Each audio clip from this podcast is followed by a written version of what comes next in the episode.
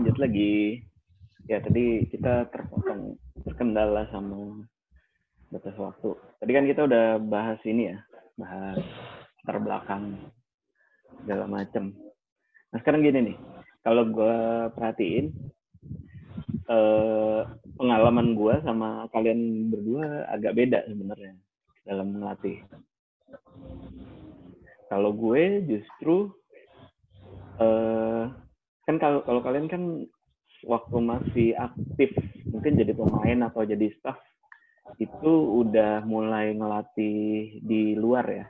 Walaupun misalnya itu drum band gitu misalnya SMP atau SD nah Iya. baru baru Iya. misalnya ng- ngelatih di unit asalnya gitu. Atau unit yang lebih gede gitu.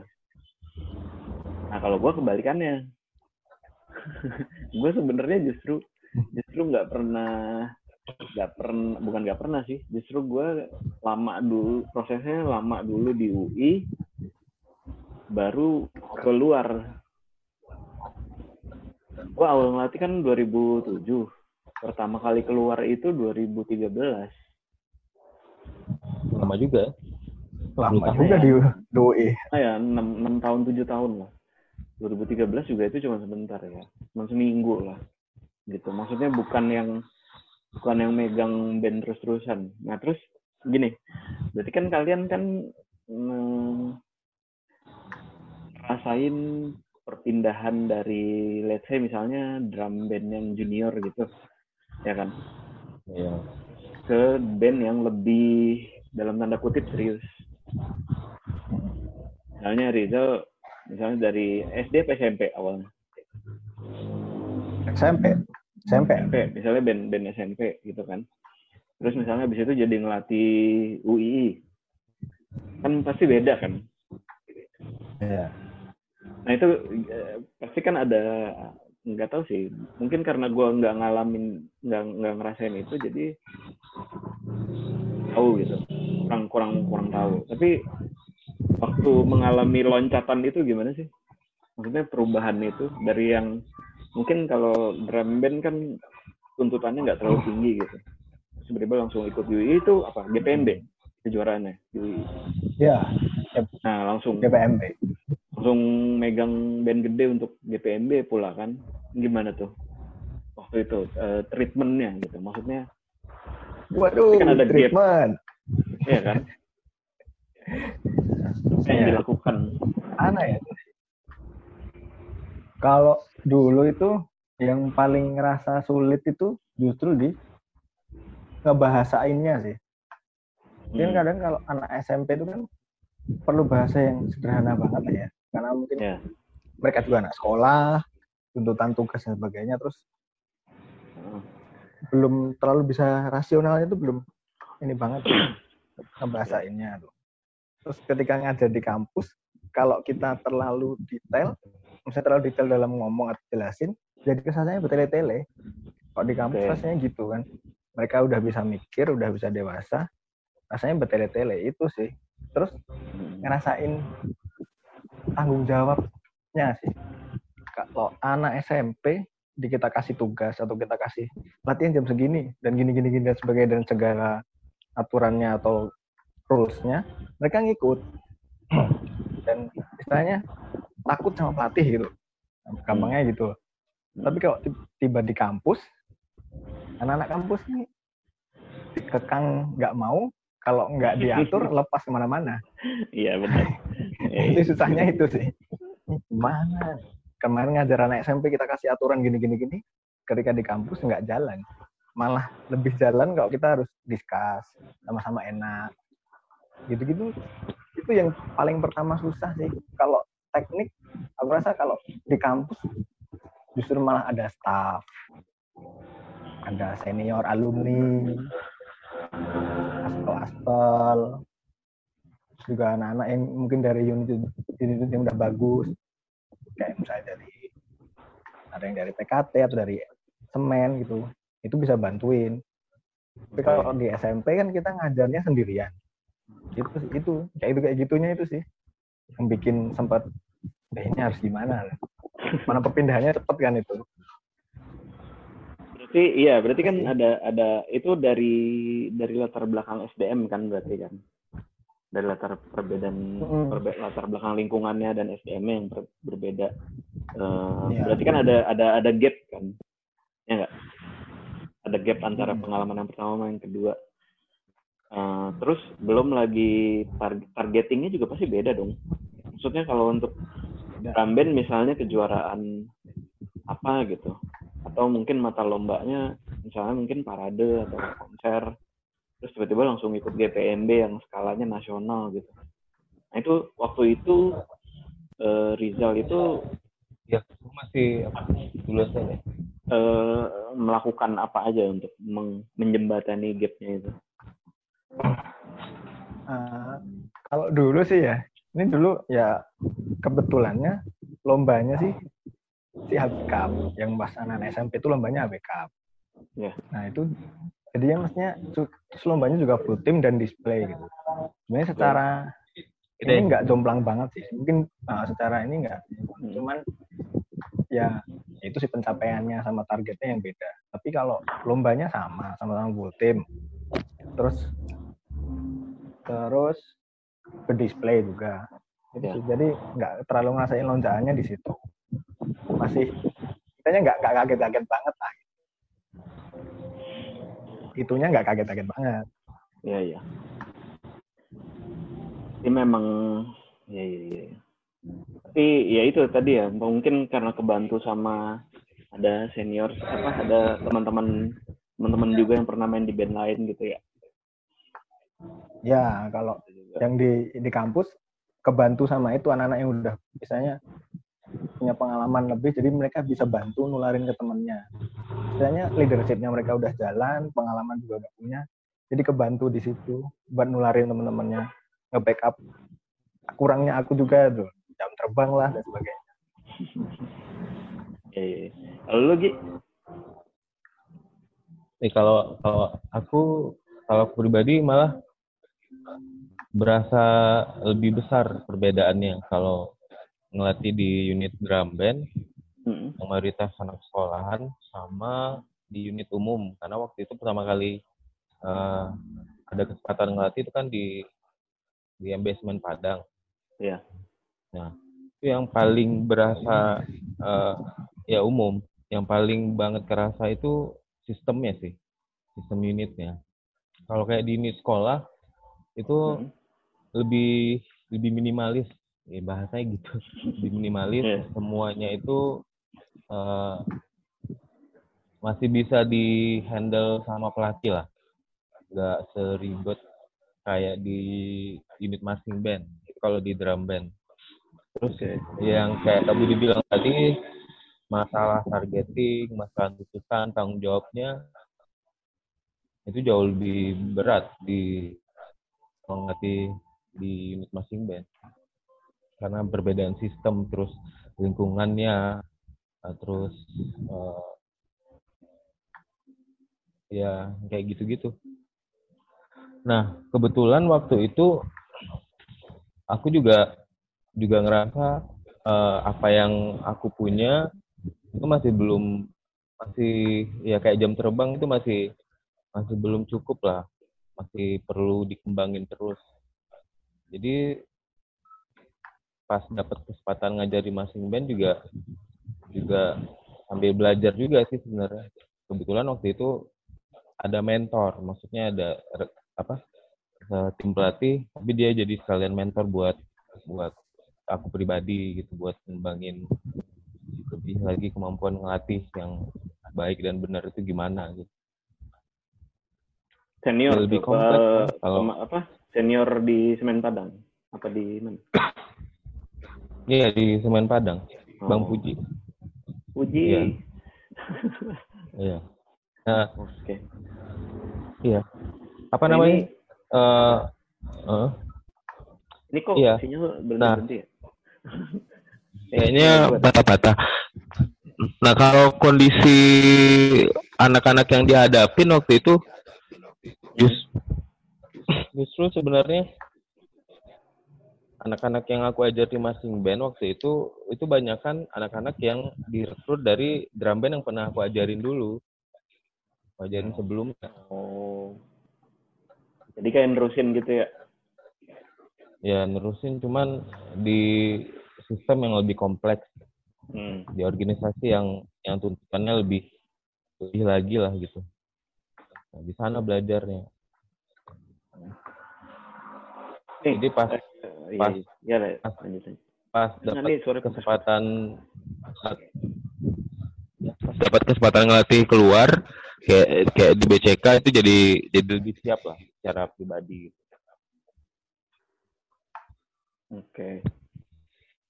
Nah, bedanya BCK itu kan eh, mayoritasnya anak SMP SMA. Mm-mm. Tapi di sini sistemnya juga kompleks juga. Juga ribet juga gitu. Bukan kayak eh, band-band di sekolahan biasa. Karena ada ada yang ngurusin, ada ya ada banyak elemen lah yang yang yang ngejaga band ini biar biar bisa tetap jalan. Gimana ngejalin hubungan ke semuanya biar biar tujuan yang baiknya bisa tercapai. Tantangannya juga di- juga juga berat. Gitu. Ini ini sebenarnya menarik nih. Maksudnya kalau gue ngeliatnya si Egi backgroundnya kebanyakan tanganinnya band perusahaan. Enggak maksudnya maksudnya buk, eh, bukan bukan band kampus. Belum pernah kan nanganin band kampus? Belum, belum. Nah, terus si Rizal mulainya mirip sama gua, berarti da, apa dari band kampus kan? Nah, Band kampus terus eh, secara daerah menurut gua beda juga. Gitu. Egi belum pernah ngajar di Jawa, Rizal belum pernah ngajar di Sumatera. Ya kan? Sebenarnya sebenarnya kalau mau dibahas Ya belum. it, it, it- panjang sih. Cuman gini, tadi gue gue gue tertarik ini sih. Gue tertarik E- Egi Egi bahas nyebut masalah masalah mentor gitu. Ini sebenarnya kan eh, Iya. yang kita mau bahas ini juga gitu kan. Eh, kalian kan bisa dibilang mulai ngelatihnya tuh tahun 2000 berapa? 16 ya, 2015 2016 lah ya. Ya lima belas. Ya. Mm-mm. Ya. Sekitar itu. itu nah, itu itu akses akses internet itu kan udah lumayan lah ya Ya lumayan.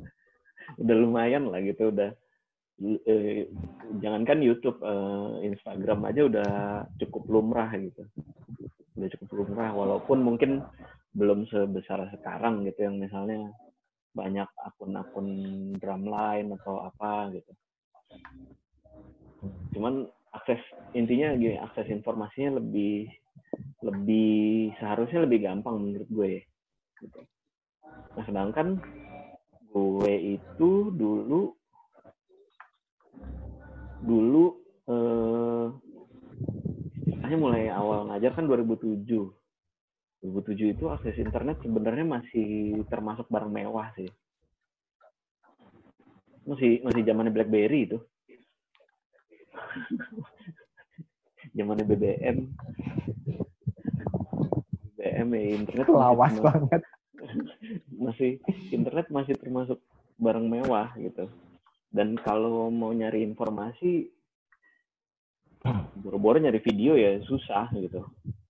Jadi memang mungkin mungkin ya kalau gue perhatiin mungkin proses belajar kita dari pemain proses transisi kita dari pemain jadi pelatih itu mungkin agak beda.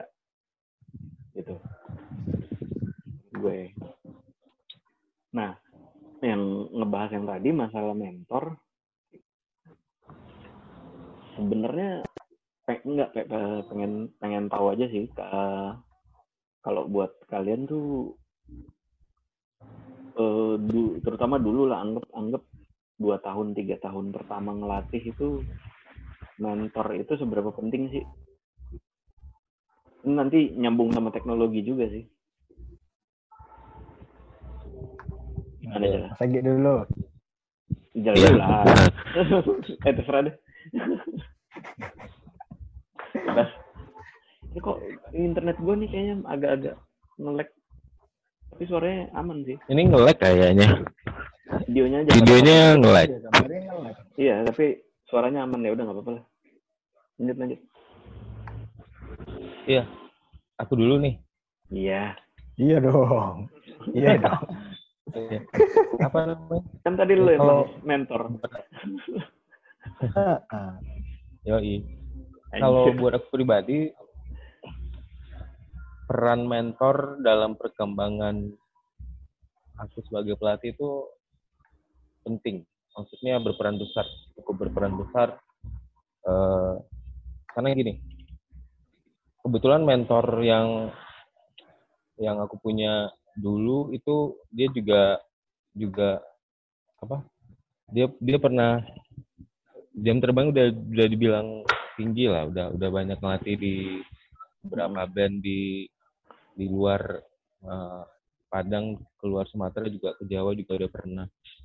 Jadi banyak banyak hal yang berhubungan eh, sama kayak eh, yang bersifat teknis itu pasti. Terus hal-hal non teknis juga banyak kayak kemampuan berkomunikasi, beradaptasi sama lingkungan, cara menghadapi eh, anak-anak, menyelesaikan masalah, ngasih solusi, cara berpikir cepat, terus eh,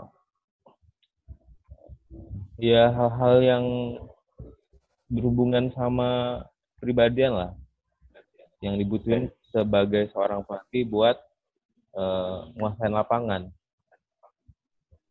Yang dulunya aku mikir eh, ngelatih itu hal yang simple aja, ternyata lebih lebih kompleks. Banyak hal yang yang banyak aku belum tahu ternyata gitu. Dulu dulu kirain Nah, ngelatih cuma ngetok-ngetok stick doang ya. Iya, kalau kalau belum tahu apa kan mikirnya gitu aja kan. Ngomel-ngomel, nyuruh-nyuruh. Ya, Ternyata nggak sesederhana itu. Iya, iya. Ya. Misalnya buat buat ngasih tahu ke anak-anak dia bisa bener main role, gitu. open role atau eh, role yang cepat. Hmm. Itu ada prosesnya gimana caranya penyampaian kita tepat sasaran, nggak asal-asalan, terus ya efektif. Hal-hal kayak gitu yang banyak dipelajarin selama proses perkembangan di awal-awal ngelatih dulu. eh se- itu kan awal-awal ngelatih. Eh, ntar dulu, ntar dulu. Pindah-pindah dulu ke ke Rizal dulu. ntar, ntar ditanya, gua tanya. Asik. Apa tadi ya? Oh, awal ngelatih Iya, mentor iya. ya? Iya. Gunanya mentor Iya, awal eh, ngelatih ya? Iya, apa, apa sih eh, bagi Rizal tuh eh, mentor itu apa gitu. Terus seberapa penting itu dulu lah, itu dulu. Bahas itu dulu. mentor pertama kali penting banget sih kalau dibilang karena jadi role model ngajarnya itu gimana kan saya sampel ngajar contoh ngajar itu gimana terus biasanya pelatih awal-awal tuh kan egonya tinggi ya. Entah ego entah idealisme gak tahu juga. Hmm. pasti kayak pengen wah gitu. Gue jadi pelatih nih gitu gitu nah biasanya mentor itu ya yang ngajarin itu biar nggak meledak-ledak. Itu sih yang bantu ngontrol itu ngarahin. Terus biasanya orang awal-awal ngajar ini pengalaman gue sih awal-awal ngajar kayak mencoba bahasanya tinggi-tinggi biar kelihatan jago nah sama si mentor ini justru malah ya kan? Justru sama Iya. si mentor ini Benar, malah, benar. ya kamu harus bisa pakai bahasa sesederhana itu. Kalau sederhana dia paham ya ngapain bisa susah? Nah, ya gitu sih mentor. Kalau yang aku alamin dulu pertama itu sih. Karena ya dulu di band kampus kan kalau urusan non teknis kan lumayan ini ya apalagi masalah attitude sikap on time itu kan lumayan dididik keras keras kalau di kampus kan maksudnya apalagi kampus kampus zaman dulu unit kampus zaman dulu kan disiplinnya lumayan tinggi itu iya. kebantu di situ tapi kalau untuk ke- untuk ngajar ya mentor dari luar itu sih maksudnya pelatih konsultan itu yang ngebantu banget Kalau kalau boleh tahu, iya kalau boleh tahu ngomong dulu siapa? Dulu siapa? Kalau boleh tahu dulu siapa? Kalau Rizal. Kalau dulu satu atau dua orang yang paling awal-awal awal-awal awal-awal ngelatih ulangin ulangin Iya, pas kira-kira dua tahun tiga tahun awal ngelatih, pokoknya tahun-tahun awal ngelatih, terus uh, siapa mentornya kalau boleh tahu? Satu atau dua orang gitu. Kalau Egi kan tadi kan Fuji. Hmm. Hmm. Kalau Dulu dulu Ah, paling dulu sering tuh- nanya ke siapa gitu. Oh, dulu tuh kalau pelatih, pelatih pertama yang ngajarin juga dan pas aku naik dia masih dampingin tuh Hmm. Mas Ekos yang ininya nursing staff Oh kalau iya, tahu. Ownernya, foundernya iya, nursing iya, staff. Itu pelatihku pertama. Terus iya, iya. di GPMB itu juga konsultannya Kak Anto, Anto Black. Ya, Anto. Nah, itu yang yang banyak jadi role model ini sih. Materi, ngajar, penyampaian, terus apalagi Kak Anto orangnya gede gede hitam gede, serem gitu kan Oh, auranya. dikatain tuh. Oh, nanti orangnya lihat ya. Orangnya lihat ya, waduh. Nggak, emang serem kok Anto. Tapi baik. Tapi asik. Nah, itu kan dibalik sosoknya yang gitu, orangnya baik banget. Nah, yang kayak gitu kayak gitu tuh yang yang jadi terinfluence sih. Itu sih awal-awal banget ya. Eko sama Kak Anto Black itu sih. Baik secara Ah. non teknis sama teknisnya sih. Iya. Ya, so- soalnya Dua, soalnya kan dua orang itu. iya so- so- soalnya gini eh, bidang bidang kita itu kan bisa dibilang nggak ada textbooknya gitu nggak ada nggak ada pendidikan pastinya gitu bagaimana cara mengajarnya gitu Nah, tahu gue gitu. Jadi kan kayaknya kalau gue kalau gue perhatikan emang caranya untuk mencari jalan itu ya dengan bertanya dengan apa ya trial and error ya kan? Learning by doing lah. ya learning by doing gitu. Maksudnya nggak ada nggak ada patokannya gitu. Nggak ada patokan pastinya. Tuh beda sama misalnya kalau mungkin ya mungkin kalau misalnya di mana? Di orkestra mungkin ya. Kan gue nggak tahu juga sih. Nah, atau tahu aja. Yang nggak tahu juga cuman yang jelas bidang kita kan kayak gitu. Nah terus gini. Eh, kalau dulu kebetulan kan bisa dibilang mentor gue dia dari dulu sampai sekarang Nimon gitu ya. Nah dulu eh, dulu pas awal-awal ngelatih gue akses internet juga belum terlalu banyak gitu. Dari zaman pasukan juga yang yang ngelatih Nimon gitu. Nah sekarang eh iya jadi jadi mau nggak mau istilahnya gini segala informasi yang gue dapat itu segala ilmu atau pengetahuan yang gue dapat itu bisa dibilang hampir seluruhnya nggak nggak 100% tapi paling nggak di atas 80% itu pintunya itu dari Nimon dari satu Hmm. sumber gitu istilahnya gitu. Ya kan?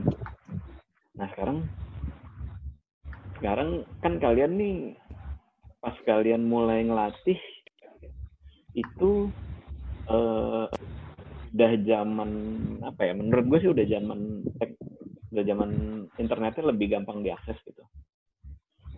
Dan kayaknya sumber informasi pintu informasinya itu lebih banyak. Ada di sini di sini di sini di sini. Nggak cuma dari satu atau dua orang aja. Gitu. Eh, pertanyaan gue da, gimana cara kalian milih? Ini termasuk mentor sih menurut gue ya. Termasuk mentor. Eh, gimana cara kalian menyaring dan memilah dari banyaknya sumber informasi itu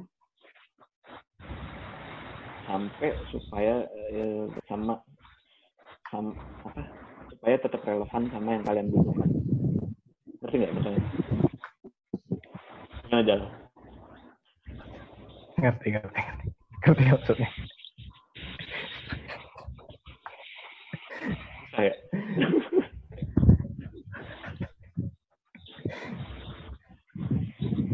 kalau kalau gue kan dulu pin, istilahnya dulu pintunya ya Rizal dulu lah pintunya cuma satu jadi bisa dibilang hampir hampir linear Hmm. gitu hampir linear sekarang kalian Hmm. sumber pintunya banyak gitu sumber pintunya banyak milihnya gimana gitu tahu dari mana itu yang tepat itu yang kurang tepat gitu buat kalian Gimana jalan?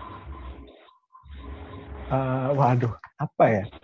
Kalau aku dulu menyaringnya itu pusing banget pertanyaan. Kalau aku dulu nyaringnya itu dari video misalnya YouTube ya, video Hmm. yang tak dapat itu misalnya videonya panjang, Hmm. itu aku lagi nyari apa gitu. Misalnya aku nyari full stroke, ya, full stroke materi gitu ya. Itu misalnya aku potong bagian yang tertentu atau aku cari video yang mirip yang pendek. Terus aku tanyain ke orang yang aku rasa bisa dijadikan informan lah. Kayak Ya, ya, ya. ah beri pengalaman misalnya kamu, kamu saya Mas Budi, Kanto, terus Bay Haki, dulu Bay Haki Ya. juga. Terus Ya, nyari orang-orang yang menurutku nih, menurutku kayak eh, tipikal karakter ngajarnya beda-beda. Kayak kamu kan gini, Nah, itu- itu Kanto juga. gini, Bay Haki gini. Nah, nyari sampel-sampel gitu terus aku nanyain perspektif mereka tentang ini gitu, tentang misalnya tentang si full stroke. Kalau menurut Kak Budi gimana, kalau Kak Anto gimana, Haki gimana, yang lain gimana, Mas Galon gimana, tak tanyain itu sih. Eh, dari situ kan bakal kepikir, oh dari mereka ini, kayaknya cara yang paling gampang aku pakai yang ini deh. Lebih ke itu. Jadi ngamatin, terus tak teliti juga. Terus baru kita modifikasi sesuai sama waktu yang aku punyain gitu loh. Apalagi di kampus ya. Seringnya kan di kampus. Kalau di sekolah kan kita bisa dari awal tahun ajaran sampai lomba kan bisa diukur lebih pasti. Kalau Ya. di kampus kan kayak kayaknya kita punya 10 bulan tapi kok kayak kayak tinggal 5 ya Nah, kayak kayak gitu. Jadi, jadi modifikasinya lebih ke waktu kira-kira yang ya lah shortcut lah banyak shortcut. Jadi lebih ke arah kayak gitu. Tapi juga sekarang buku literatur itu juga lebih gampang bahasa Inggris. Iya. Misalnya sekarang ada situs Benar. situs Great book. Great Tip gitu. Nah. Oh ya sebut merek ya. Nggak boleh sebut merek. Benar. Apa udah gue sensor loh. Iya iya. Iya iya kayak gitu. Misalnya Gampang itu, banget diaksesnya. misalnya itu itu juga mm, itu juga tinggal beli dan nggak mahal-mahal banget. Apalagi kalau kita bisa beli patungan misalnya, nggak nggak dan di dalamnya juga lumayan banyak informasi yang gampang dipahami. Gitu sih. Kita pintar-pintar milih sumbernya aja sih. Kan Sekarang nyari di YouTube, nyari stick gitu aja. Kayak jenis stick banyak banget yang review entah itu dia beneran apa salah-salah juga ny- bedainnya. Tinggal kita pintar-pintar nyari referensinya di sumbernya yang sering orang pakai lah atau viewersnya banyak mungkin atau gimana itu kan juga lebih gampang mensortirnya. Itu sih menurutku. Ya soalnya soalnya menurut gue eh, kemudahan informasi itu menurut gue ya bisa jadi kelebihan atau bisa jadi bumerang. Gitu. Eh, bisa jadi bumerang justru eh, bisa bisa bahaya kalau kita nggak tahu cara memfilternya. Bisa jadi kelebihan kalau kita bisa menggunakannya dengan baik. Kalau lu gimana Gi? Kalau aku sih di awal-awal dulu sebenarnya malah jarang. eh bukan nggak pernah sih. Ada sih beberapa kali melihat beberapa referensi video penampilan band mana gitu di YouTube gitu. Cuman itu kan nggak nggak yang kayak kamu dibilang tadi kalau nggak bisa difilter dengan baik, nanti aplikasinya bisa jadi sembarangan gitu kan. Karena yang pertama kita cuma ngelihat dari eh, hasil rekaman video, nggak dengar langsung gitu. Terus nggak ngerasain langsung juga ada di tempat yang sama gitu kan. Nah kalau aku sih dulu lebih banyak nanya sih ke yang lebih senior, ke yang beberapa orang yang aku anggap eh, udah punya pengalaman dan paham lah di bidang perkusi. Hmm. Kalau kalau dulu ke- gimana ya kalau di Padang itu sebenarnya kita jarang kedatangan eh, orang-orang yang yang yang udah udah udah banyak jam terbang. Kita banyak ngerjainnya sendiri dan bareng-bareng. Oke. Jadi eh, kalau kayak di Semen Padang dulu itu kayak Mas Nimon kan Mas Nimon kan dulu konsultannya di Semen Padang itu kan durasi durasi dia datang itu eh, paling cuman dua minggu tiga minggu Hmm. jarang lah yang bisa stay lama dan ke- kesempatan buat komunikasi pada waktu itu juga juga juga nggak banyak gitu. Nah setelah 2000 tahun berapa? ya? Setelah 2010 itu kan Semen Padang sama sekali nggak ada event ke luar. Maksudnya nggak ada kompetisi eh, kayak GPMB gitu, nggak nggak ada ikut itu lagi. Nah itu secara nggak langsung juga eh ngebatasin kita buat nanya ke siapa nih gitu. jadi eh banyak banyak muter banyak muter di sana aja apa yang udah didapat dulu terus banyak muter di sana aja nah sampai eh 2015 itu waktu itu Bang Puji dia eh, lagi stay lama di Padang. Hmm. terus yang ngedorong kita buat bikin komunitas. Martinity yang dibilang tadi di awal. Ya. nah dia juga eh, itu datengin Angga waktu itu Bang Angga. Nah di sana mulai banyak nanya ngelihat gimana dia main terus eh, gimana cara dia ngelatih cara pandang dia pengalaman dia Nah di sana mulai eh belajarnya banyaknya di sana gitu. Karena sebelumnya ya cuman kita kita aja dengan ilmu yang sebatas gitu. Nah terus mulai dari sana eh, mulai ikut kompetisi ke mungkin mulai ikut kompetisi lagi eh ketemu teman-teman baru, ketemu orang-orang baru. Nah, pokoknya kalau aku siapa pun yang aku temuin, yang aku anggap dia punya pengalaman yang lebih banyak, itu aku tanyain gitu. Apa yang eh ap- ya kesempatan buat ketemu orang yang lebih pengalaman itu di, dimanfaatin buat gali ilmunya sebanyak mungkin lah. Gitu sama sama juga eh aku juga filter ke diri sendiri apa yang didapat dari orang-orang itu ini bisa diaplikasikan dengan baik apa enggak gitu. Gitu sih sampai sekarang akhirnya eh, udah mulai bisa lah memahami eh apa yang di dipegang saat ngajar di lapangan gitu Nah, itu Ya, kalau sekarang sih, cara memfilternya ya kalau gimana? enggak, enggak. ka- Kalau sekarang sih lebih banyak nyari informasi di internet sih sebenarnya kalau sekarang ya. Selain juga banyak ngobrol sama kayak Kak Budi misalnya atau sama sama Bang Angga juga masih sering nanya juga sih. Terus sama Galon juga ada nanya-nanya gitu. Mas Iwan juga, Hmm. sama Mas Iwan juga juga sering nanya gitu. Berarti ber- Nah, cara gimana, cara memfil cara memfilternya tuh gimana? Bingung. Iya kan? dari apa yang enggak dari apa yang dia sampaikan itu kan eh kita cobain di lapangan nih. Jadi ada trial and error gitu, Oh iya. gitu sih.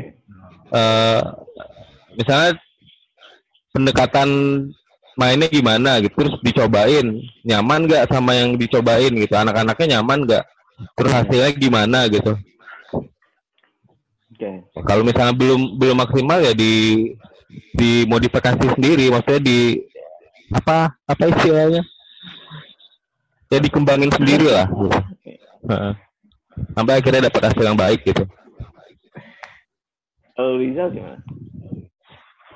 Cara cara memfilternya itu gimana sih? Aduh gimana ya filternya ya?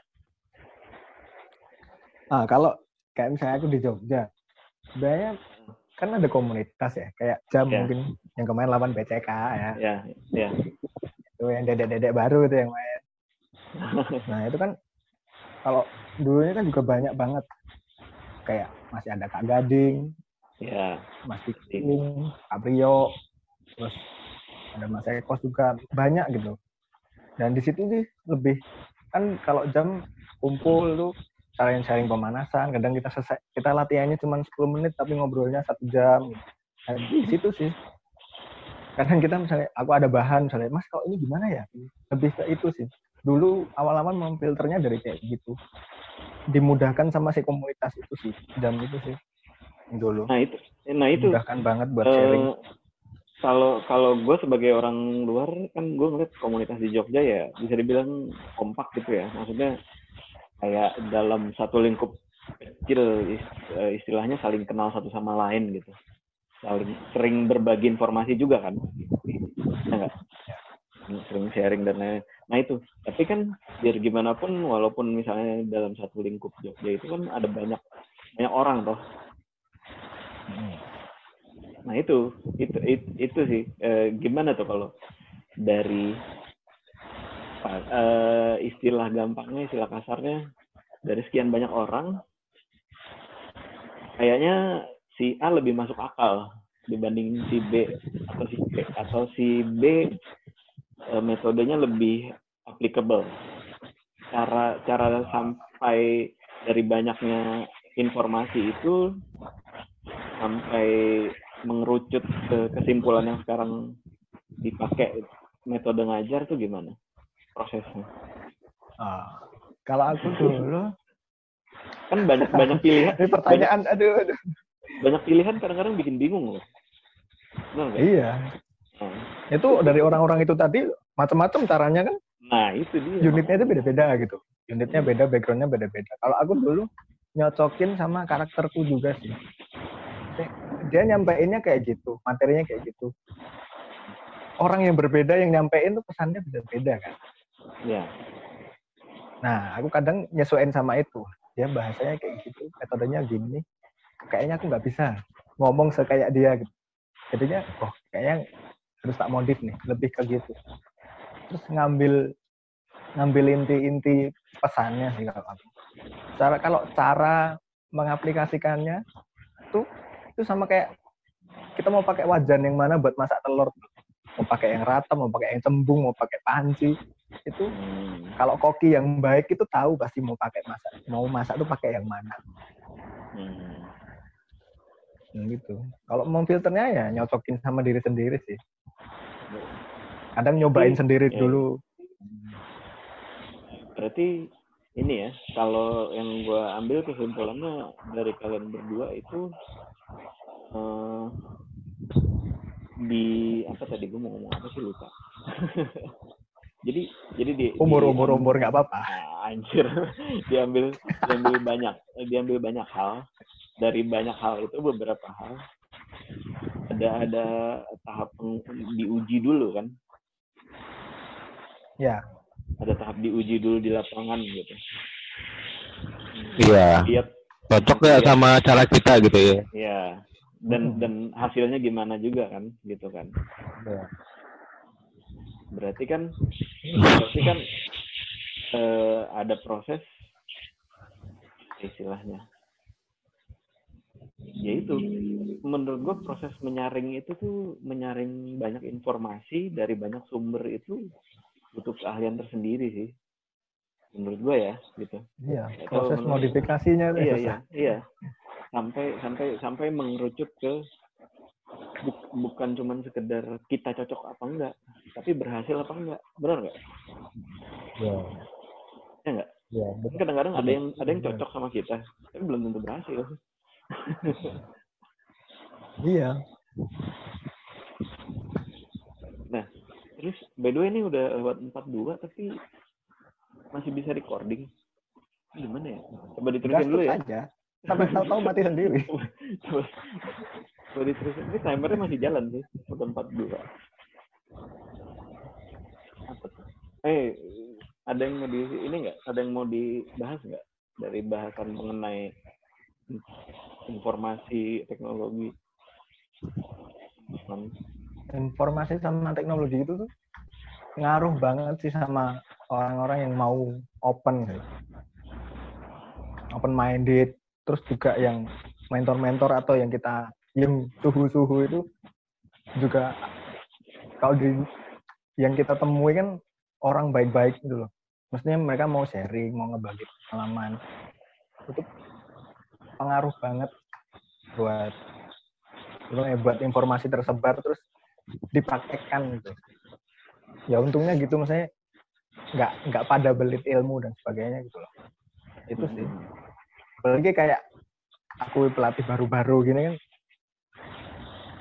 kadang mau nanya takut gitu. Tapi justru kadang yang senior senior itu yang malah mancing buat membagi ilmu. Gitu sih. Yang jadinya info, informasi kayak yang ada di YouTube dan apa tuh lebih gampang tersaring. Hmm. Gimana lagi? Ada yang mau ditambahin? Gua iya sih. Apa namanya? punya satu pertanyaan. Lanjut, lanjut, lanjut. Apa namanya? Kalau aku selama ini nanya ke senior senior atau siapa pun yang aku rasa udah punya pengalaman yang banyak lah di dunia marching band. Uh, itu aku lebih lebih coba gimana gali cara berpikirnya sih karena dari biasa kan kalau orang menjelaskan sesuatu itu kan kita bisa lihat gimana cara dia berpikir gitu kan mm-hmm. nah nah itu yang yang aku coba uh, masukin ke maksudnya aku tambahin ke gimana gimana aku juga di aplikasi di lapangannya juga karena dari apa yang dia sampaikan itu biasanya itu kan pengalaman-pengalaman yang udah dia lewatin gitu. Nah, sementara kita yang masih baru-baru ini kan pasti banyak lah hal-hal yang yang mungkin belum kita tahu gitu. Atau uh, sebenarnya hal itu sederhana tapi mak maksudnya sebenarnya hal itu ya sederhana tapi kita ngelihatnya itu masih sesuatu yang ribet gitu sesuatu yang sulit gitu. Iya. tapi habis sharing sama senior senior jadinya oh oh begitu baru nemu, gitu. baru nemu Wah, iya. Gitu. iya. Iya sering begitu. Uh, iya, iya, iya. Itu, yang aku rasain manfaatnya begitu sih. Uh, malah kalau kayak beberapa kali lomba ke mana gitu keluar daerah bisa ketemu orang banyak itu itu seneng banget gitu maksudnya bisa ketemu orang baru teman-teman baru pelatih pelatih yang mungkin sebelumnya cuma kedengaran nama udah tahu namanya tapi nggak pernah ketemu pas ngeliat orangnya Wah, masih goib, itu masih ya? itu. Wah, itu masih itu gitu. Pengen nyamperin terus salam ngobrol, Mas, Mas. Nanya-nanya apa gitu. Iya gitu. Ya, iya, iya, iya. kayak yang dibilang tadi kan, masing band nggak ada sekolahnya, nggak ada pendidikan formal yang pasti gitu. Ya, kita belajarnya dari dari lingkungan, dari orang-orang yang udah dulu. gitu sih kalau menurut aku. Dari pendahulu ya dari pendahulu. Ya soalnya ya, kalau cuma dengan mentah-mentah yang ada di video hasilnya juga belum pasti bakal 100% sama. Iya sih. Iya. Lagi lagi lagi lagi langsung juga di sini. Belum ya. tentu ya. Lagi lagian uh, ya kalau gue ngeliatnya satu bener yang masalah masalah teknis kalau di video yang tadi Egi bilang jelas suara di video sama suara real terus atmosfernya rasanya ekspresinya itu akan rasanya beda di, di video sama diri beda. ya kan itu itu kan itu mungkin lebih ke aspek ini ya e, dari dunia nyata dikompres jadi di dalam layar gitu. Itu beda gitu. Terus yang kedua e, apa namanya? Apa sih gue mau ngomong apa? Lupa. Kan? Udah tua. Ya. eh. Kan? Kan? Benar ya, uh, ini ini ini ini gini terus ini. Ya, ya. kalau udah disinggung tua baru ingat terus ini terus apa namanya uh, di apa namanya kan lupa lagi anjir. Oh ini belum belum tentu belum tentu uh, yang yang kita lihat di video itu bisa diaplikasikan di di tempat kita. Itu yang kedua. Ya. yang ketiga eh, apa namanya yang kita lihat itu adalah bentuk jadi. Ya. misalnya kita ngeliat Blue Devils. Yang kita lihat Blue Devils yang sudah seperti itu kita nggak tahu gimana itu setiap orang berapa jam yang dia lewatin gimana proses latihannya dan lain-lain. Itu kalau gue pribadi makanya kalau gue pribadi gue lebih seneng lihat video yang tau kan yang kayak misalnya day with cadet drumline gitu. Ah, day with Ini Blue prosesnya Dot, ya, ya yang di balik layar itu lebih nggak tahu sih menurut gue lebih lebih lebih seru aja ditontonnya gitu. Lebih enak. Itu. Terus gue gue gue punya pengen bukan pertanyaan sih pengen pengen tahu pendapat aja. Tahu pendapat sekarang nih kalau gue kalau gue perhatiin dalam mungkin dua tahun terakhir kali ya satu dua tahun terakhir ini kan banyak nih yang misalnya di sosmed di Instagram ngepost ngepost klik klik kayak gitu ala ala pemain DCI ala ala pemain WGI gitu tanggapan kalian gimana? Masa kayak dulu. Enggak, Rizal dulu. Loh, kok aku? Ini maksudnya apa ya? Enggak, pengen, pengen, pengen tahu aja, pengen tahu. Pengen tahu aja. Kalau aku sih nanggepinnya itu berarti jadi bukti kalau sebenarnya kita mengalami progres yang baik, ya, peningkatan. Maksudnya berarti SDM kita itu, ya walaupun nggak semua, itu bisa seenggaknya memainkan beberapa part dari yang ada di DCI. Berarti kan udah ada peningkatan yang nggak tahu mungkin dulu-dulu itu susah dilakuin gitu. Ya. Sekarang bisa dilakuin, berarti kan ada peningkatan dari segi individu-individu. Kalau secara tim kan mungkin ya sulit, tapi positifnya itu sih jadi indikator. Ah, bisa dimainin kayak gitu. Terus juga jadi buat nyebarin informasi sih kalau yang tadinya kita nggak tahu ada leak begituan atau ternyata oh kayak gitu tuh bisa dimainin kayak gitu misalnya kayak not yang unik-unik itu yang Hmm. atasnya ada angkanya dan sebagainya sebagainya itu itu kan Ya, nggak tuh, semua orang gampang membaca aneh. itu ya Ya. ah, ah, itu kan tuplet-tuplet dan sebagainya itu itu kan susah. Tapi begitu kita lihat ada yang nge-cover lah dalam kutip jadi kita bisa lihat oh itu tuh kayak gitu tuh mainnya. Yang tadinya kita lihat di DCI karena temponya cepet banget mungkin atau susah banget jadi eh itu enggak sama sekali nggak nangkap tapi berkat ada yang mengcover jadinya malah oh ngerti bacanya gimana. Apalagi buat yang saya kayak aku yang nggak nggak ada belajar musik gitu nggak akademisi musik gitu Ya, sama kita juga gitu. iya juga Kalau ya. iya iya. Itu kan itu itu positifnya. Ada nggak ah, ah, negatifnya atau hal yang, yang dikhawatirkan gitu? Dari fenomena itu? Atau ah, bukan negatif lah mungkin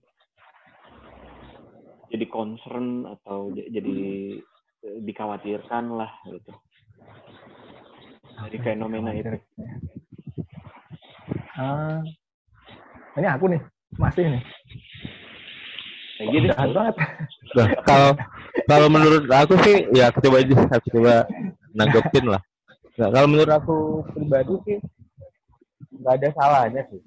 Maksudnya itu kan kayak semacam berarti mas banyak individu di di apa di Indonesia yang pengen jadi lebih baik gitu. Ya. Walaupun mungkin ah, hasilnya masih belum sempurna atau masih belum sama persis kayak yang di yang ada di video, tapi setidaknya itu yang kayak Mas Rizal bilang tadi eh, itu nunjukin kalau misalnya kalau kita juga pengen berkembang lebih baik gitu. Hmm. itu sih. Kalau kita juga eh, pengen bisa main eh, menembus level eh, level yang yang yang lebih lagi lah gitu sama lah kayak misalnya kita eh, ikut kompetisi kadang kan karena banyak faktor persiapan apa belum matang hasilnya juga belum maksimal gitu. Yang penting kan udah berusaha untuk mau coba ikut gitu. Penting kan udah tahu dulu gitu. itu sih. Oke. nggak ada masalah sih sebenarnya. Iya. Nggak ada ini, nggak ada eh, kekhawatiran atau efek negatif kira-kira sebenarnya nah, yang menarik sih karena Kak Budi yang nanyain ini kenapa bisa timbul pertanyaan gitu. anjir Kak Budi kalau kalau Kak Budi ngeliatnya gimana gitu Ya. Pertanyaan Kalau- sendiri. kalau- ya. Kalau Kak Budi ngeliatnya gimana? Ya kalau kita kan tadi ngeliatnya nggak ada masalah itu hal yang positif aja gitu kan. Mhm. Selama dia nggak aneh-aneh di leak-nya gitu kan. Enggak eh, Sama bisa timbul pemikiran gitu. gimana ya bilangnya sebenarnya bukan ini sih bukan eh, bukan negatif yang gua gua bilang. Eh, kalau gue pribadi sejujurnya kadang kadang ya nggak nggak nggak sering nggak sering eh apa namanya ada ke ya ada sedikit kekhawatiran aja gitu Eh, kekhawatirannya apa eh ini ngomong jujur nih Ya nggak apa-apa. Nah, ya kan dari tadi suruh jujur kan. Nanti kan bisa di-cut video ya. Iya. Iya iya iya. Bisa. Anjir. Enggak, jadi kalau kalau kalau menurut gue eh dia bagus untuk untuk nambah pengetahuan dan itu cuman bukan hal negatif tapi lebih kekhawatiran. Ya terkait sama yang tadi sih yang tadi pembahasan kita sebelumnya masalah cara menyaring kalau menurut gue. Eh gue gue apa gue nggak tahu nggak tahu kalian merasa juga apa enggak tapi kalau yang gue perhatiin menurut gue ini apa namanya dengan dengan banyaknya arus informasi terus sosial media kita jadi lebih kenal sama banyak orang kita jadi tahu lebih banyak orang kita tahu band-band luar gitu segala macam eh ini sih kalau nggak hati-hati dikhawatirkan ini. Bukan nggak hati-hati kalau nggak cermat dikhawatirkan nanti eh, kalau gue khawatirnya punya ini loh punya apa namanya punya punya masalah sama kesabaran Ah, jadi kayak eh, di pengen sosial media gitu ya. Iya, itu satu. Gampangnya gitu. Di sosial media itu kan menurut gue bikin kita bikin kita jadi gampang membandingkan diri kita sama orang lain, bener nggak? Iya itu negatifnya. Salah satu hal yang menjurus ke negatif kalau menurut aku. Iya, iya makanya gue bilang gue bilangnya Bisa aja. gue bilangnya kekhawatiran gitu. Iya. Bisa bisa jadi negatif tapi bisa bisa juga enggak gitu. Kalau kalau gue nah itu eh, gue cuman karena karena kalau mau ngomong jujur ya ada be- ada beberapa video-video yang gue lihat yang menurut gue menurut gue eh, secara teknik dasar masih sangat kalau mau ngomongin teknis ya kalau secara teknik dasar masih amat-sangat kurang tapi ya maksain kayak gitu. Gitu kalau kalau buat gue pribadi ya ya beda-beda ya. Orang tapi kalau buat buat gue pribadi kalau ditanya pendapat gue gue lebih menyarankan perbaiki dulu basic tekniknya dulu. Sih gitu. Karena ya itu dikhawatirkan kayak ah gue pengen pengen bisa itu bagus sebenarnya. Gue pengen bisa kayak si ini gue pengen bisa kayak itu. Gue pengen bikin video leak apa main yang ada main ini main ini main ini yang susah yang ribet ada stick triknya kayak gitu gitu cuman gue cuman khawatir eh, banyak yang jadi terburu-buru. Gitu. Sedangkan i- bidang kita ini berkaitan sama skill. Skill itu adalah suatu kemampuan yang dilatih. Ya, sesuatu yang dilatih dan butuh waktu menurut gue gitu. Entah ini pandangan entah ini pandangan yang agak-agak old school apa gimana tapi buat gue kayak gitu makanya kan tanya pertanyaan gitu pribadi itu. Nah, ditanyain ke orang. biar tanda balik gitu itu mancing Kita, tuh kita kan berbagi. Yo, Kan berbagi. Yo, iya. Sih? By the way, ini udah 58 menit. Lama juga ya. boleh ngerokok dulu nggak? Enggak, enggak, entar, entar dulu, entar dulu. Tang, tanggapan dulu. Lu tadi kan nanya gitu, Gi. Nah, Coba, coba. Atau Rizal. Apa ya mak- maksudnya? ya itu sih Ya kan tadi kan kalian berdua wannabe nggak- gitu. nggak menya- nggak menyampaikan ada kekhawatiran. Iya. Tapi kalau Iya, iya, ada ah. kekhawatiran. Nah. apa ya? Ya sebenarnya ber kalau menurut aku sih balik ke dirinya sendiri lagi, balik ke pribadi yang yang ngelakuin itu sih. Eh, ini kadang ada juga sih yang yang coba mainin materi susah, tapi sebenarnya dia belum belum belum sampai ke level yang itu, tapi dia nggak sadar loh. Ada juga yang kayak gitu. Dia belum tahu karena mungkin nggak dikasih tahu gitu. Jadi saling berhubungan ya antara teknologi sama mentor ini. Iya, Iya. berhubungan sih sebenarnya. Atau mungkin dia udah kehilangan mentor terus coba jalan sendiri. Ya bisa jadi begitu gitu. Oke. Ya. Ya gitu. Mas Rizal? ya yang penting jangan terus Ada nggak pesan-pesan? Nah, itu Secara gamblang. pesan. jadi apa ya jadi DCI wannabe gitu ya secara gamblang kayak gitu jadi maksudnya tetap harus kalau aku sih eh, makanya pantengin Instagram saya Anjir. Sombong, sombong. dia, ju- dia jualan. enggak itu kan aku berapa kali posting warm up yang Hmm. sederhana-sederhana nggak posting link karena ya aku ngerasain kalau mending kita sama-sama mainin mungkin itu yang bikin orang boleh lah warm up-nya tapi itu warm up yang menurutku sederhana yang kita masih bisa ikutin yang Iya sih. efeknya positif efeknya positif yang penting kita mainin yang gitu-gitu Iya. juga ya intinya jadi nggak buru-buru nggak nggak di CE wannabe itu kalau diperhatiin wes itu aja sampai bisa tak transkrip karena sederhana kalau yang susah-susah ya nggak mampu aku Iya. Benar benar. ngejos parah Nah, makanya Hmm.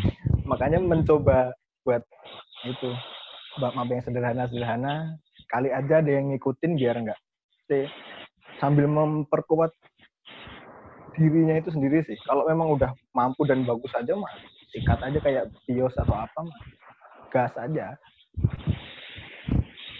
Gitu. Kalau hmm, ya kalau menurut aku sih pertanyaan yang terakhir ini agak sensitif sih sebenarnya. Ini bisa menimbulkan keributan kayaknya. Ya nggak apa-apa. cuma Pro pro dan kontra. Ya nggak Ya soalnya ya apa namanya? iya sih. Nah, itu dia. Karena kita apa marsimen itu kan berkembang terus jadi pola pikir juga banyak yang berkembang gitu. Masing-masing punya kepercayaan masing-masing tanda kutip gitu. Nah itu. Kadang ada juga ngerasa dengan level segini yang udah dicapai udah paling bagus gitu. Ada juga yang sebenarnya udah udah capai level yang yang di atas tapi dia masih ngerasa itu kurang ada juga kan yang kayak gitu Hmm. Nah ya, ya gitu lah kalau dunia marching band di Indonesia kalau menurut aku sih ya nggak ada batasan ya Iya iya. semua orang bisa mikir apa aja gitu Iya, gua ya gua gua, gua ngerti pasti pasti pasti ada juga yang berbeda pendapatnya sama gua gitu. Nggak apa-apa, nggak masalah. Kalau gua sih nggak masalah. Iya, jawaban sama setuju setuju untuk Ya, iya. setuju gitu. Cuman gini, kalau mungkin gini kali ya. Eh, Ini kan ini sesi dua aja ya, sesi dua.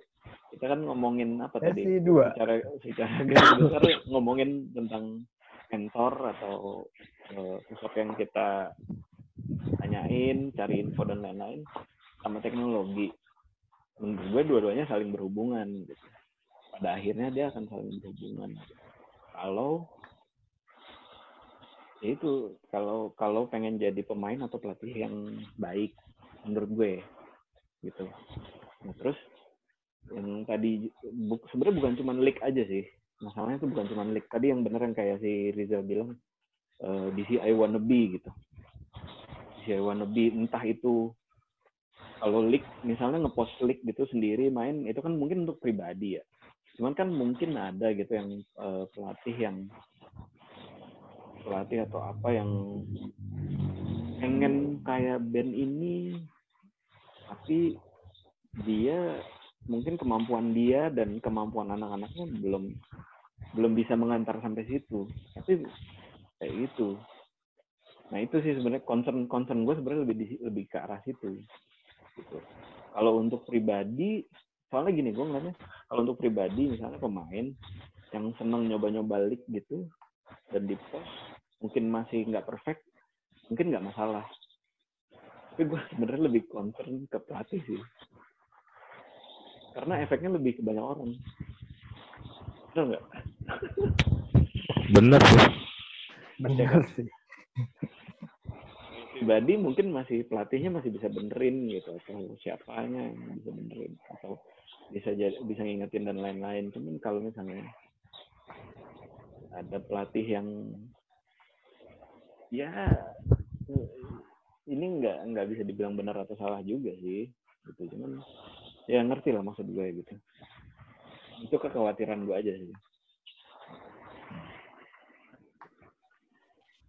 Jadi sebelum ya. apa apa, apa, apa? Ngomong dulu ngomong dulu. Apa ya? Kalau menurut aku sih ini menurut aku aja gitu ya menurut pendapat pribadi. Eh, kalau buat jadi pelatih selain eh apa? Apa ya gimana cara bilangnya? Bismillah dulu. Iya kalau kalau seorang pelatih jadi harus cerdas juga sih. Menyikapi eh, maksudnya gimana dia ngebentuk anaknya, gimana cara dia menyampaikan sesuatu di lapangan dari apa yang dia dapat terus disalurin ke anak-anaknya. Ya, Pelatih juga juga harus cerdas ya apa yang patut disampaikan apa yang enggak. Ya, itu balik lagi ke pribadinya masing-masing sih sebenarnya.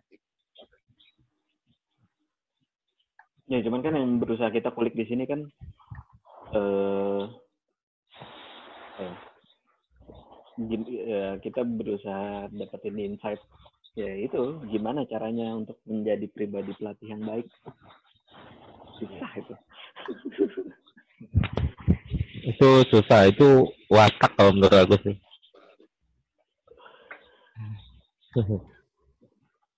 itu sesuatu yang nggak bisa diubah Bisa kalau ada kemauan.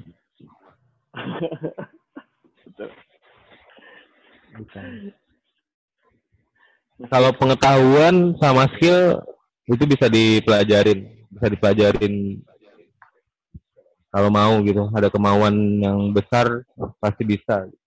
oke Cuman kalau attitude, nah itu agak susah. hmm. Kak Rizal Kak Rizal ada tanggapan Aduh, apa aku ya? Udah Tadi apa satu sih jam, pertanyaannya? udah satu jam, udah satu jam 8 menit. Ya enggak, ya maksudnya tanggapan aja. Kalau nggak ada nggak apa-apa. Kita rangkum sesi dua ini. Dirangkum aja lah. Aku nggak Ya ada udah, ya, ya udah rang- rangkum. Tadi kan sesi dua kan kita bahas dirangkum lah. secara, secara garis besar kan tentang mentor dan teknologi gitu, Teknologi. informasi gitu. Harus informasi. Nah, kalau kesimpulan kesimpulan dari Rizal apa? Kira-kira aku yang pengen dulu ya? disampaikan. Iya, iyalah. Saya kan hostnya. curang banget. Kalau aku dari teknologi sama mentor tadi, ini aku bingung nih apa dulu, tapi yang pasti pastiin ketika kita nonton atau mencari ilmu atau memberikan bahkan itu memastikan membagi sesuatu yang positif sih, yang baik. Maksudnya kadang omongan kita yang sepele itu bisa merubah hidup orang kan. Nah, ya takutnya kalau omongannya pas enggak enggak kayak gitu. Ini maksudnya pun juga sama informasi tadi. Misalnya ada orang lagi lihat video terus nanya ke kita. Nah, itu kita harus harus bijak jawabnya juga. Kalau kita bilang, "Ah, videonya jelek," gitu. bisa jadi bikin orang itu nggak mau nonton video itu lagi atau nggak mau nyari ilmu lagi. Itu penyampaian kita biar orang nggak jadi kapok belajar.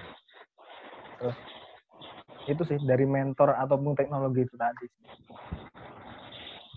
Kadang ya itu tadi uh, power itu kan jadi punya dampak lebih luas kan. Ya, pun juga ketika ada orang nanya, pun kita membagi sesuatu jadi harus hati-hati sih kayak hati-hati sama open minded open minded maksudnya okay. bener salah itu kayaknya kalau. Kalau misalnya dokter gitu ya dokter itu bener salah itu jelas. Atau salah sambung urat itu gimana kan repot itu tapi kalau sesuatu yang sama tentang rasa itu jadinya relatif kan. Jadi nggak bener salah tapi tentang estetik sama enggak efektif sama enggak enak apa enggak. Sesuatu sama rasa kan kayak gitu. Jadi pentingnya mencari men bukan mencari pentingnya tentang mentor dan teknologi mengarahkan seseorang punya rasa yang baik itu itu sih intinya. Bingung bingung aku bahasanya. Ayo. Tapi intinya gitu loh. Ya, okay, okay. biar nggak jadi sembarangan.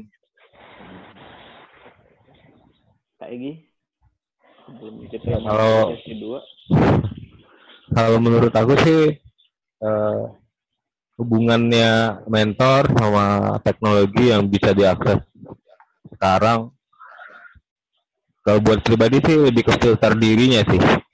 Karena itu kan berhubungan sama sesuatu yang pengen kita cari tahu gitu kan. Mentor kita tanya macam-macam sesuatu yang dari kita nggak tahu terus kita jadi tahu. Terus kalau informasi teknologi ya banyak lah yang bisa di, di sana. Kayak dokumentasi video terus gimana uh, band-band di luar itu kayak gimana macam-macam ya itu lebih ke ini sebagai pelatih filternya harus pintar-pintar nyaring biar pas kita aplikasikan di lapangan itu bisa sesuai dengan tujuan yang baik. Itu aja sih kalau menurut aku. Ya ke pribadi pelatihnya. Kalau mau hasil yang baik cari informasi juga uh, harus benar-benar baik juga ya bisa dipertanggungjawabkan dan jangan sembarangan juga itu Terus kalau misalnya udah punya sesuatu rasanya jangan lupa berbagi ke siapa pun. Itu, itu sih. itu sih. Kalau eh, kalau aku sih kalau jadi pelatih apa yang aku pikirin aku punya manfaat buat orang banyak itu aja sih. Oh, so ini nih. Wih, luar biasa. luar biasa, luar biasa punchline-nya kena itu. Yang lain-lain itu ya ngikut aja lah. Tapi tujuan besarnya itu buat jadi manfaat bagi orang banyak gitu. Oke. Berarti kalau bisa gue simpulkan tuh uh, kita semua kita semua setuju kalau punya mentor itu penting gitu. Mentor itu penting uh, sebenarnya mentor itu kalau buat gue pribadi tadi mau mungkin mau, mau nambahin bisa jadi alarm juga sih buat kita gitu bukan ya, cuma ya. ngajarin bukan cuma ngajarin bukan cuma ngajarin cara ngomong cara ngajar cara mukul dan lain-lain tapi kadang-kadang bisa jadi orang yang jadi alarm gitu ngingetin kita eh lo lewat batas gitu. Lo harus step back dulu harus mundur dulu tahan diri dulu gitu misalnya. Santai gue pernah ngalamin itu soalnya waktu itu. Kayak gitu. Terus eh, yang kedua ini sih eh, berguna juga untuk nyari eh, supaya bikin pandangan kita lebih objektif sama permasalahan yang kita hadapin di lapangan.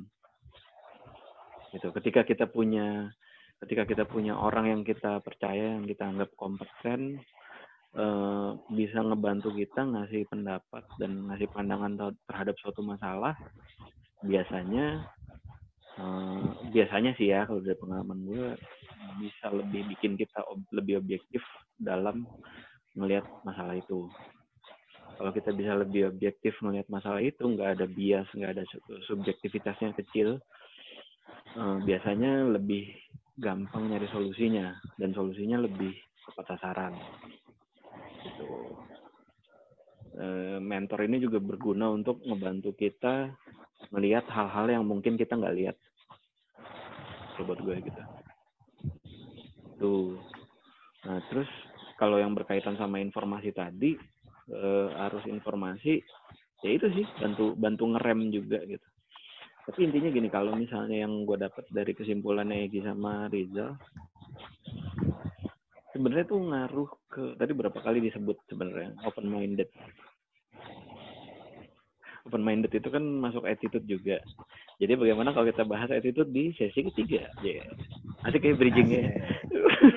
Asik ya. Kan nggak bagus bagus. Halus, jago jago.